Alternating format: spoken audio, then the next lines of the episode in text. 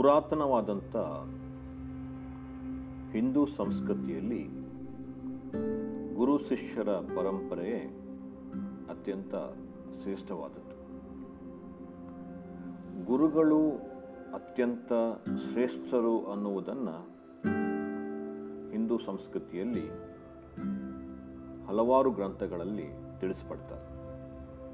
ಗುರುವಿನ ಆಜ್ಞೆ ಗುರುವಾಜ್ಞೆ ಪಾಲನೆ ಅತ್ಯಂತ ದೇವರಿಗೆ ಸರಿಸಮಾನವಾದಂಥ ಒಂದು ಪಾಲನೆ ಅಂತ ಅಂದ್ಕೊಳ್ತೇವೆ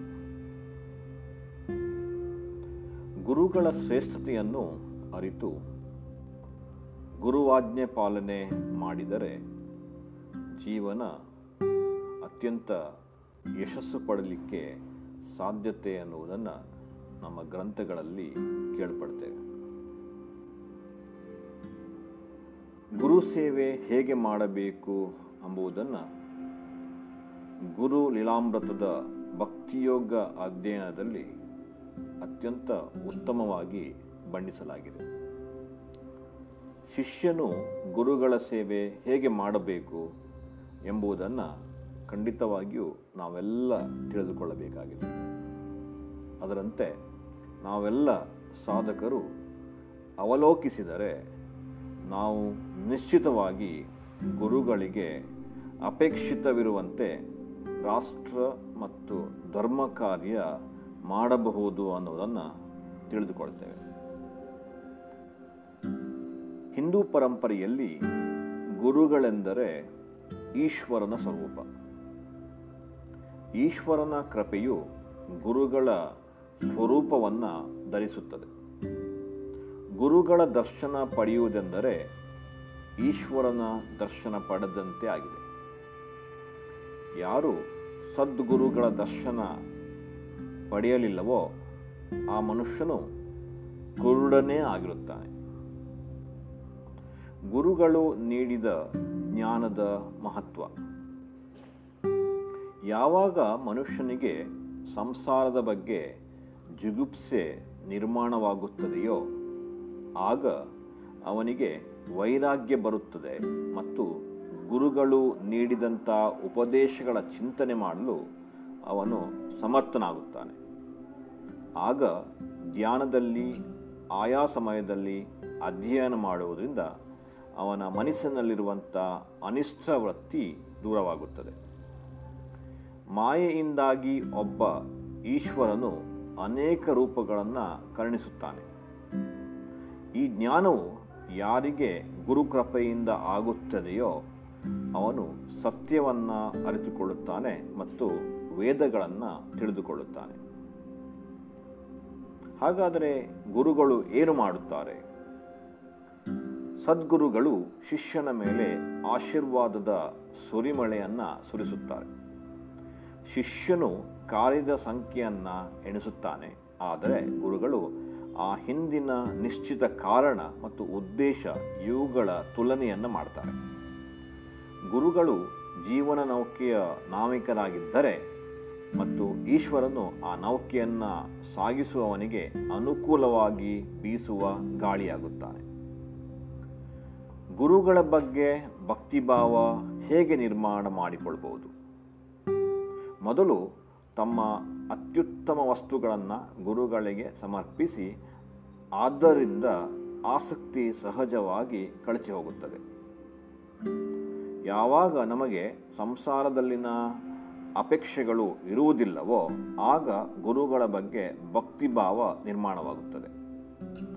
ಆತ್ಮ ಸಾಕ್ಷಾತ್ಕಾರದ ದೇವಸ್ಥಾನದಲ್ಲಿ ಗುರುಗಳ ಸತ್ಸಂಗವು ಮೊದಲು ಸ್ತಬ್ಧವಾಗಿದೆ. ಈ ಧರ್ಮವು ಕೇವಲ ಒಂದೇ. ಅದೇನೆಂದರೆ ಗುರುಗಳ ಬಗ್ಗೆ ಭಕ್ತಿ ಮತ್ತು ಪ್ರೇಮ, ಇವುಗಳ ಧರ್ಮ. ಗುರುಗಳ ಆಶ್ರಯ ಪಡೆಯಿರಿ ಮತ್ತು ಸತ್ಯದ ಅನುಕರಣೆಯನ್ನು ಮಾಡಿರಿ. ಶ್ರದ್ಧೆ, ಭಕ್ತಿ, ತತ್ಪರತೆ, ಇವುಗಳ ಹೂವಿನಿಂದ ಗುರುಗಳ ಪೂಜೆಯನ್ನು ಮಾಡಿದರೆ ಖಂಡಿತವಾಗಿಯೂ ಗುರುಗಳ ಬಗ್ಗೆ ಭಕ್ತಿಭಾವ ಮೂಡಿಬರುತ್ತದೆ. ಗುರುಗಳಲ್ಲಿ ಶ್ರದ್ಧೆ ಹೇಗಿರಬೇಕು ಅಂತ? ಗುರುಗಳ ಕಾರ್ಯದ ಕಡೆಗೆ ಸಂಶಯದಿಂದ ನೋಡುವುದು ಇದೊಂದು ಮಹಾ ಅಪರಾಧವಾಗಿದೆ ಹಾಗೂ ಮಹಾಪಾಪವೂ ಕೂಡ ಹೌದು. ಜೀವನದಲ್ಲಿಯ ಪ್ರತಿಯೊಂದು ಕಹಿ ಅನುಭವ ಗುರುಗಳ ಬಗ್ಗೆ ನಮ್ಮ ಶ್ರದ್ಧೆಯ ಪರೀಕ್ಷೆ ಇದೆ. ತಮ್ಮ ಗುರುಗಳ ಕೃಪೆಯ ಮೇಲೆ ಶ್ರದ್ಧೆ ಇಟ್ಟು ತಮ್ಮ ಕರ್ತವ್ಯಗಳನ್ನು ಪಾಲಿಸಿದರೆ ಗುರುಗಳಲ್ಲಿ ನಾವು ಕೊಡಬಹುದಾದಂಥ ಶ್ರದ್ಧೆ. ಶಿಷ್ಯನು ಗುರುಗಳ ಸಾನ್ನಿಧ್ಯದಲ್ಲಿ ಏನು ಮಾಡಬಾರದು ಅಂತ ತಿಳಿದುಕೊಳ್ಳುವುದಿದ್ರೆ, ತಮ್ಮ ಗುರುಗಳ ಉಪಸ್ಥಿತಿಯಲ್ಲಿ ಹೆಚ್ಚು ಮಾತನಾಡಬಾರದು. ಶಿಷ್ಯನು ತಮ್ಮ ಗುರುಗಳ ದೋಷಗಳನ್ನು ನೋಡಬಾರದು. ಗುರುಗಳ ಆಜ್ಞೆಯ ಪಾಲನೆಯನ್ನು ಮಾಡುವುದು ಅದು ಆ ಕತಿಯನ್ನು ಮಾಡುವುದಕ್ಕಿಂತಲೂ ದೊಡ್ಡದಾಗಿದೆ. ಗುರುಗಳ ಆಜ್ಞೆ ಪಾಲಿಸುವುದು ತ್ಯಾಗಕ್ಕಿಂತ ಅತ್ಯಂತ ದೊಡ್ಡದು.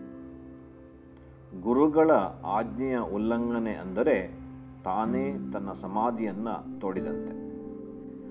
ಗುರುಗಳ ಮೇಲೆ ಪ್ರೀತಿ ಮಾಡಿ ಅವರ ಆಜ್ಞೆ ಪಾಲನೆ ಮಾಡುವುದು ಅಂದರೆ ಗುರುಗಳ ಸೇವೆಯನ್ನು ಮಾಡಿದಂತೆ. ಗುರುಗಳ ಸೇವೆ ಮಾಡುವುದು ಜೀವನದ ಧ್ಯೇಯವನ್ನಾಗಿರಿಸಿ ತಮ್ಮ ದಿವ್ಯ ಗುರುಗಳ ಸೇವೆ ಮಾಡುವ ಯಾವುದೇ ಅವಕಾಶವನ್ನು ಕಳೆದುಕೊಳ್ಳದೆ ಯಾವಾಗ ತಾವು ತಮ್ಮ ದಿವ್ಯ ಗುರುಗಳ ಸೇವೆ ಮಾಡುತ್ತೀರೋ ಆಗ ಏಕನಿಷ್ಠೆ ಮತ್ತು ಪ್ರಾಮಾಣಿಕತೆಯಿಂದ ಗುರುಗಳಿಗೆ ಸೇವೆಯನ್ನು ಸಲ್ಲಿಸಿದಂತೆ ಆಗುತ್ತದೆ. ಗುರುಗಳಿಗೆ ಅಪೇಕ್ಷಿತವಿರುವಂತೆ ನಡೆದುಕೊಂಡರೆ ಅವರ ಬಳಿ ಏನು ಕೇಳಬೇಕಾಗಿರುವುದಿಲ್ಲ ಎಲ್ಲವೂ ಗುರುಕೃಪೆಯಿಂದಲೇ ಆಗುತ್ತದೆ. ಗುರುಕೃಪೆಯ ಹೊರತು ಏನೂ ಆಗುವುದಿಲ್ಲ ಅನ್ನುವುದನ್ನು ನಾವು ತಿಳಿದುಕೊಳ್ಳಬೇಕು. ಗುರುಗಳ ಆಜ್ಞೆಯಂತೆ ನಡೆದುಕೊಂಡರೆ ನಿಶ್ಚಿತವಾಗಿಯೂ ಗುರುಕೃಪೆಯಾಗುವುದು ನಮ್ಮ ಗುರುಗಳಿಗೆ ಅಪೇಕ್ಷಿತವಿರುವಂತೆ ನಾವು ಆಚರಣೆಯನ್ನು ಮಾಡಿದರೆ ರಾಷ್ಟ್ರ ರಕ್ಷಣೆ ಧರ್ಮ ಸಂಸ್ಥಾಪನೆ ಮತ್ತು ಈಶ್ವರಿ ರಾಜ್ಯದ ಸ್ಥಾಪನೆ ನಾವು ಖಂಡಿತವಾಗಿಯೂ ಅವಶ್ಯಕತೆಯಿಂದ ಮಾಡುತ್ತೇವೆ ಅನ್ನುವ ಒಂದು ಗುರುಗಳಿಗೆ ಒಂದು ಕಾಣಿಕೆ ಕೊಟ್ಟಂತೆ.